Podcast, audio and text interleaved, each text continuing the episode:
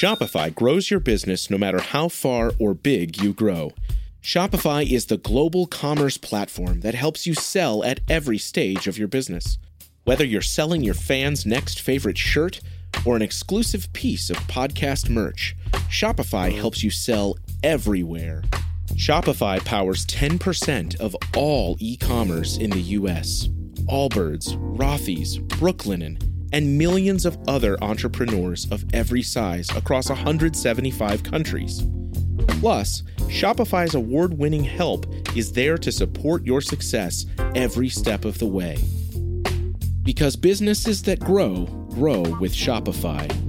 Sign up for a $1 per month trial period at shopify.com slash income, all lowercase. Go to shopify.com slash income now to grow your business, no matter what stage you're in.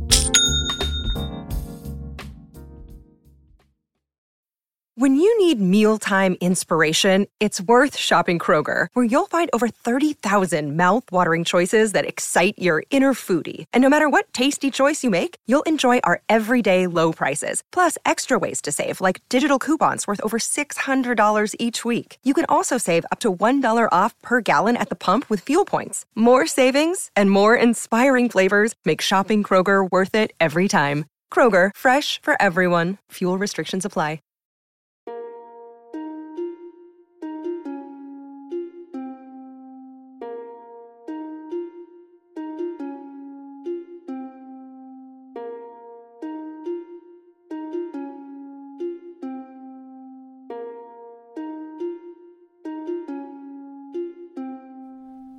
What? I'm your host, Tom Kearns, and welcome to the Anglo Saxon England podcast, episode 30 King Ine the Lawmaker. Of all the kings of Wessex prior to the reign of King Alfred, Ine is the one with probably the greatest reputation. This rests mostly on the respect afforded to his law code by King Alfred in the preface to his own collection of legal rulings. There, Alfred explicitly sets himself in a tradition following from Moses and Ine in making laws for his people. This is high praise, and surely must attract the interest of readers. Who was this Ine? Why are his laws so notable? And does the reality live up to the expectations set by Alfred's praise? In this episode, we will seek to answer these questions and discover that Ine's legacy is decidedly more complicated than a surface reading of Alfred's preface would suggest. King Ine ruled in Wessex from 689 to 726. He claimed descent from Ceawlin through Cynegils. He was the son of a West Saxon nobleman named Kenred, and seems to have come from a line of men who were members of the royal dynasty, but who were never themselves king at least not before Ine. Instead, his grandfather, Ceolwald, was the brother of King Cynegils, and of course, through Cynegils, he was related back, ultimately, to Cerdic. We don't know much about how Ine became king. Bede says very little about Ine on the whole, and the Anglo Saxon Chronicle doesn't record any details about his rise to the kingship. We must then speculate a little from what Ine did as king, his reign was characterized by a keen interest in order, and from this we can suggest that perhaps in the wake of Cadwallader's military adventurism and sudden abdication, Wessex was left in an unstable position. As king, Ine was keen to try and steady the ship. To this end, Ine promulgated the first law code to survive from among the West Saxons. Indeed, it's the only West Saxon law code to survive from before the reign of King Alfred. In the preface to his law code, Ine says that he had been consulting with the chief men of his kingdom about how to ensure the salvation of their souls and security of the kingdom. To that end, he promulgated his laws so that order would be established and so that none of his ealdormen or subjects would pervert his will. It seems then that Ine was keen to use his laws as a means to bring order and uniformity to Wessex, particularly by binding his ealdormen to his will, a detail which may lend credence to the notion that he feared their ability to create internal instability. We are able to date the law code to fairly early in Ine's reign. In the preface, he lists three men who advised him in its creation his father Kenred, Hædde the Bishop of Winchester, and Eorkenwald, Bishop of Worcester. Bede tells us that Eorkenwald died in 694, so the laws must have been created before that date. This places the legislative meeting of the Witan in the first five years of Ine's reign, confirming the suspicion that the need for order was a primary concern of Ine's upon taking the throne. Before getting into the laws themselves, it would be remiss of me not to talk a bit more about Alfred's treatment of them, and specifically the question his treatment raises over whether we have Ine's laws in their entirety. The only copy we have is a part of the preface to King Alfred's laws issued in the late 9th century. In his preface, Alfred explicitly says that he removed early laws which he didn't agree with, leaving open the question of what is missing from Ine's laws. Unless we're able to find another independent version of Ine's laws anywhere, we will never know if anything is missing. Despite this caveat, though, Ine's laws are still extremely important and offer a glimpse not only into Ine's aims as a king, but also into the society of Wessex in the late 7th and early 8th century. The first laws found in the code make it very clear that Wessex was still not fully Christianized by the 690s. Some of the earliest parts of the law code, for example, mandate that a baby is to be baptized within 30 days of birth, with a fine of 30 shillings if these 30 days elapse, and a fine of everything the guilty party possesses if a baby dies unbaptized. The laws also mandate that a slave ordered by his master to work on a Sunday is to be freed, and slaves who work on Sundays without their master's knowledge are to be flogged. Besides enforcing such aspects of basic Christian behaviour, the laws also enforce the payment of church dues on Martinmas, as well as establish the principle of sanctuary, in which a person liable for the death penalty or flogging will have the punishment remitted if they're able to reach a church. The laws also establish that a Christian, defined as a communicant, is to have their oath favoured over a non Christian if a criminal case comes to oath swearing, thus establishing practising Christians as a favoured class in Ine's Wessex.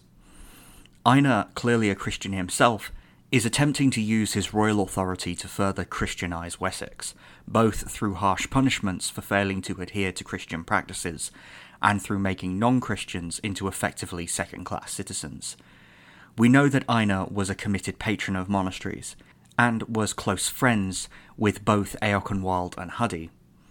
It seems that by his day the ruling house of Wessex was firmly Christian, but to what extent paganism remained a real problem among the West Saxons is debatable. Ine's major concern seems to have been with Wessex having a large population of unbaptized people. His decree that children are to be baptized within 30 days, and the specification that communicants' oaths be preferred over non communicants, strongly suggests that he was attempting to end the practice exemplified by men like Cadwalla to delay baptism until death approached. Rather than seeing his laws as a sign of continued paganism, then, Ine may well represent an attempt to pull Wessex out of the missionary phase of church history and into a more Christianized state. In this, we probably see the influence of Eorkenwald and Hædde, who, as bishops, oversaw the pastoral care of the West Saxon people. The strong influence of Hædde in particular over Ine can be seen in the king's tensions with the Archbishop of Canterbury. Hædde's diocese of Winchester was enormous, as was usually the case for missionary churches. Canterbury, still imbued with reforming zeal from the recent archiepiscopacy of Theodore of Tarsus, wanted Ine to break up the Diocese of Winchester so that pastoral care could be more effectively distributed to the people. Ine refused to do so until after Hædde's death in 705, at which point Ine finally divided the lands of Winchester's diocese between Winchester and the bishopric of Sherborne, if the mandates regarding Christian behaviour and baptism do reflect the influence of Eorkenwald and Hædde, then it seems that rather than simply refusing to impoverish his friend, Ine delayed to break up Hædde's landholdings because the bishop was overseeing an initiative for greater Christianization which Ine didn't want to endanger. The decrees relating to religion make up only a small part of Ine's laws. By far the greater part of them are concerned with secular affairs, such as the punishments for various crimes and the payment of weregild. From them, we can build up some sense of what life was like in Ine's Wessex. The laws show us, for example, that in Ine's day, the system of land tenure was quite advanced in Wessex. The laws dealing with wandering cattle make it clear that the West Saxons were practicing open field agriculture, in which a lord owned several large fields, which were apportioned out to free men in strips. Ine's laws control the payments due to one freeman if another freeman's cattle wander onto his strip of land and damage it. It seems interesting that the king was either required or possibly took it upon himself to intervene in such disputes, which must have been fairly commonplace, which show that Ine attempted to rule and regulate his kingdom far more directly than had really been evidenced before him. Besides information about agriculture, the laws also legislate that both nobles and freemen were required to serve in the Fyrd, F-Y-R-D, that is to provide military service, if called upon, or face hefty fines if they refused. Another interesting requirement of Ine's laws relates to the oaths sworn in the event of a homicide. If a man was accused of murder, he required oath helpers to swear to his innocence. Ine's laws required at least one of these helpers to be of high rank, that is, to have a high weregild. This strongly suggests that the oath of a noble was valued more highly than the oath of a peasant. It also marks a move away from a strictly kin based legal system. A man couldn't just rely on his kin, but had to seek support among his social superiors or the clergy, thus suggesting that Wessex under Ine was moving out of a tribal society and into a more hierarchical social structure. Not quite the feudalism that we would see in the later Middle Ages, but some intermediate zone between a tribal society and a feudal society. The laws also make it clear that thievery was a major concern for Ine.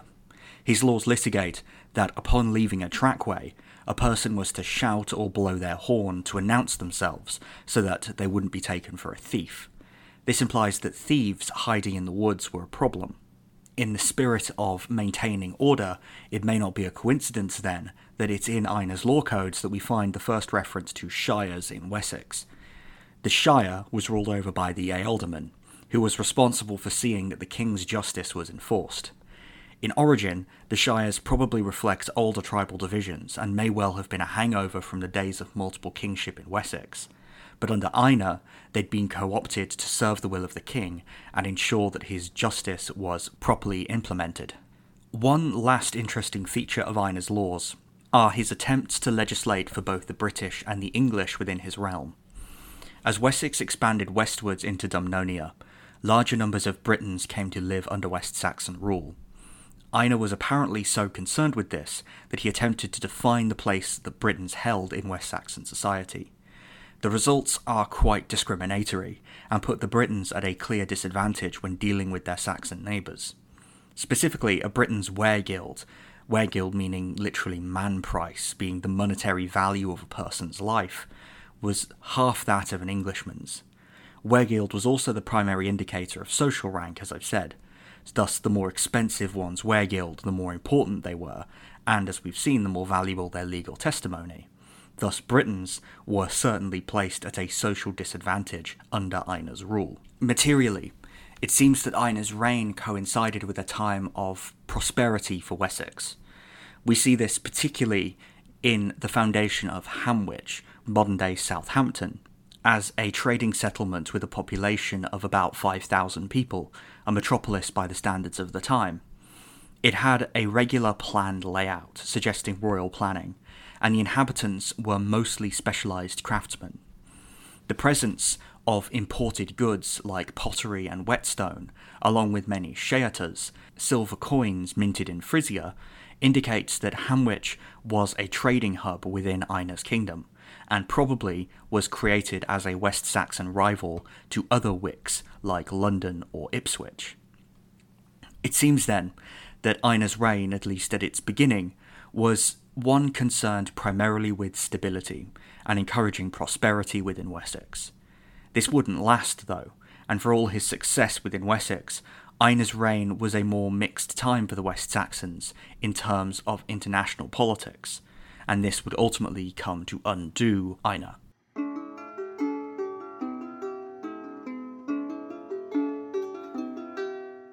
History is the greatest adventure story. But does it ever leave you wondering what the women were doing all that time?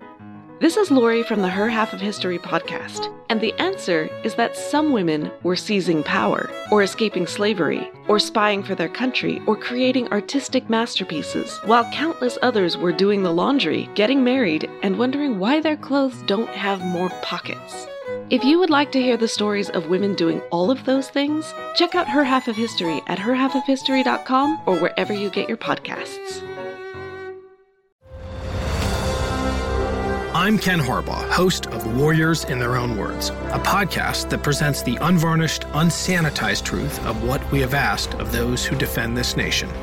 As a country, we need these stories more than ever. Stories from Americans who have borne the battle, including 30 year old remastered interviews with veterans from World War I recounting their time in the trenches of Europe, and with veterans from World War II, Korea, Vietnam, and from our most recent conflicts in Iraq, Afghanistan, and other battlefields Americans may never have heard of. Hear their stories by listening to Warriors in Their Own Words wherever you find podcasts.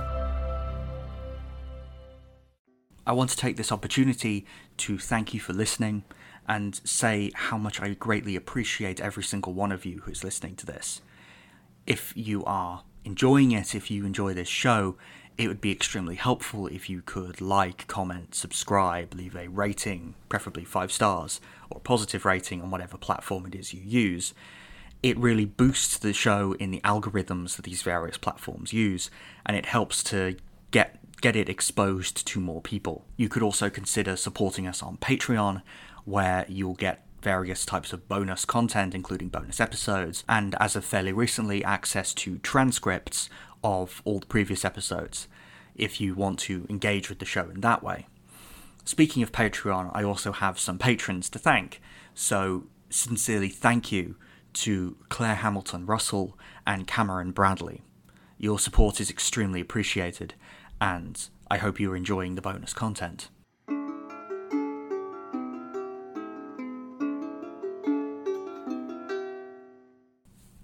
Ine struggled to maintain the overlordship of southern England that Cadwalla had created. Upon becoming king, Ine was forced to settle with King Wihtred of Kent.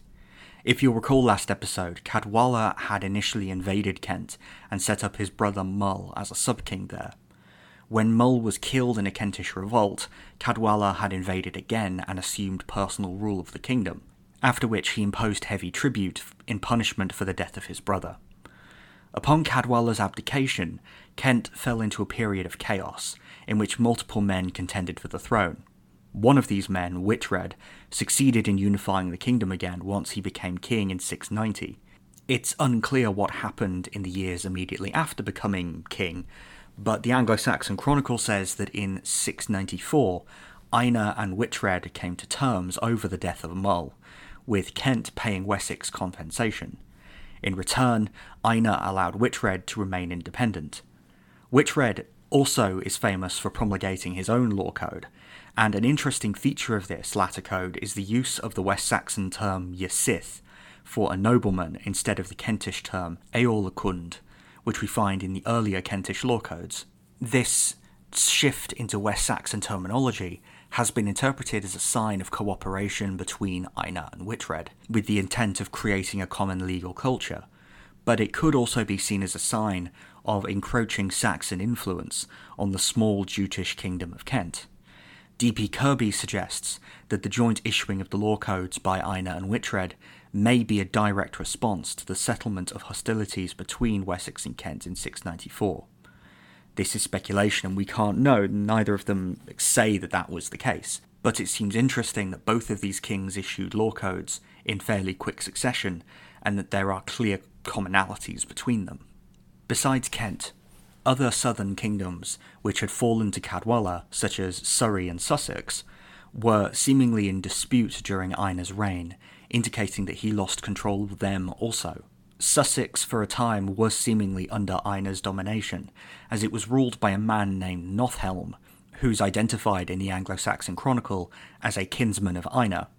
The two are also recorded as waging war together against the Dumnonians, suggesting that they were indeed in a military alliance of some kind. However, this subjugation of Sussex apparently ended with Nothelm's death around 722, since in that year Ine invaded the South Saxon kingdom in order to subdue it, suggesting that it had gone into revolt. Even when Nothelm was on the throne, though, Sussex and Surrey both seem to have been a source of trouble for Ine, since on several occasions, beginning as early as 704, he had to pressure the kings of the two kingdoms to hand over West Saxon fugitives seeking refuge in the woods that ran along their borders. This also suggests that Ine's plans to regulate West Saxon society were not without their enemies, a fact that would come to seriously undermine his reign in the later years of his life. To the west of Wessex, Ine's reign marked a resurgence of West Saxon expansion into the lands of Dumnonia. King Geraint, the king of Dumnonia, was a frequent target of Ine's conquests, but it is difficult to tell exactly how successful was Ine's advance westwards. In the Anglo Saxon sources, the implication is that Ine's victory over Geraint in 710 finally saw Devon absorbed into Wessex and the end of a unified kingdom of Dumnonia, since after this point the Britons to the west ceased to be called the West Welsh and instead become the Cornish. However, Welsh chronicles such as the Annales Cambriae record at least one more victorious battle by the Dumnonians against Wessex in 721 or 722 at a place called Hehil, which is only said to have occurred among the Cornish, but which suggests that Cornish strength was not totally broken with the fall of Geraint.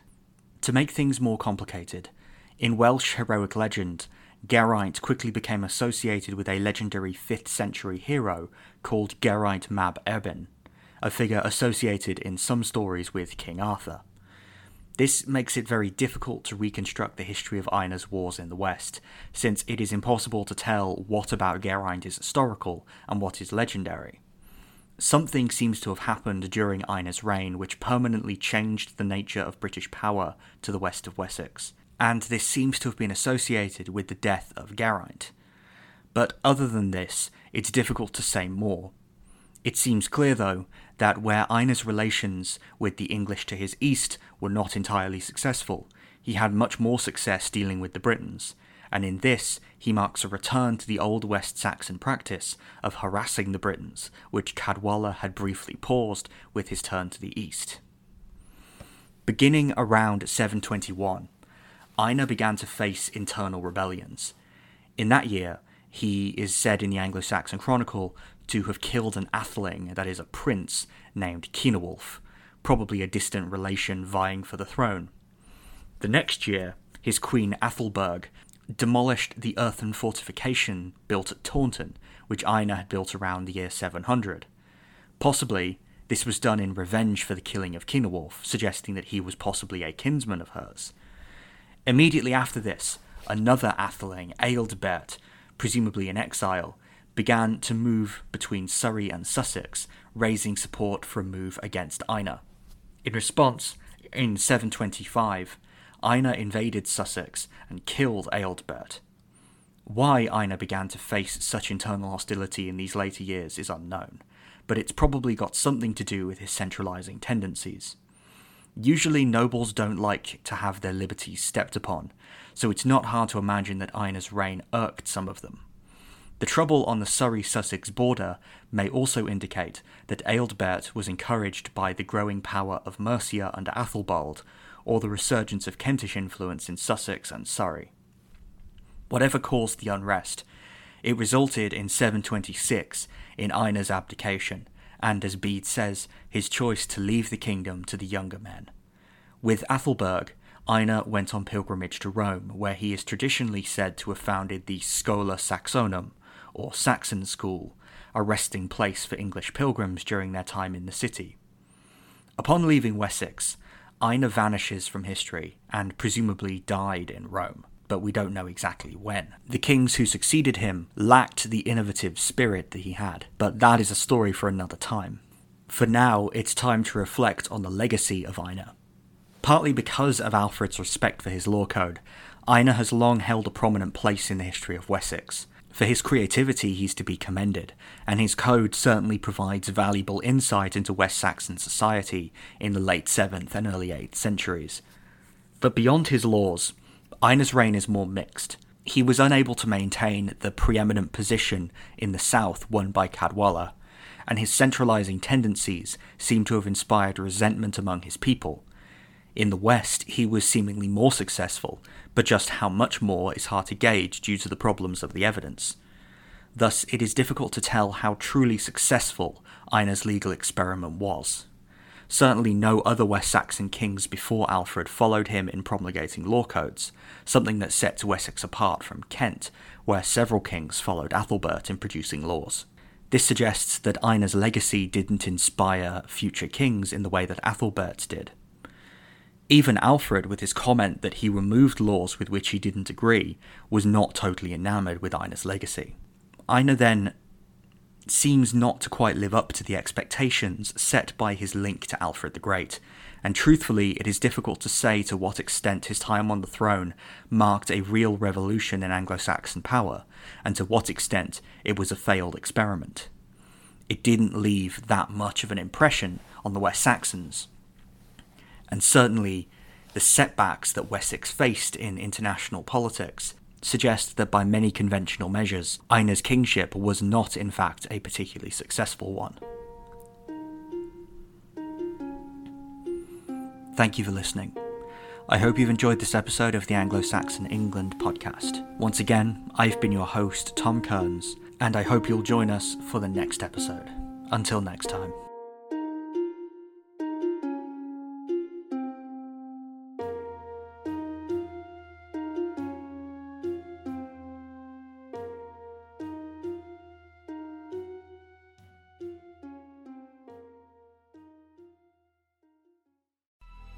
Coming up on 5 Minute News, I'm Anthony Davis.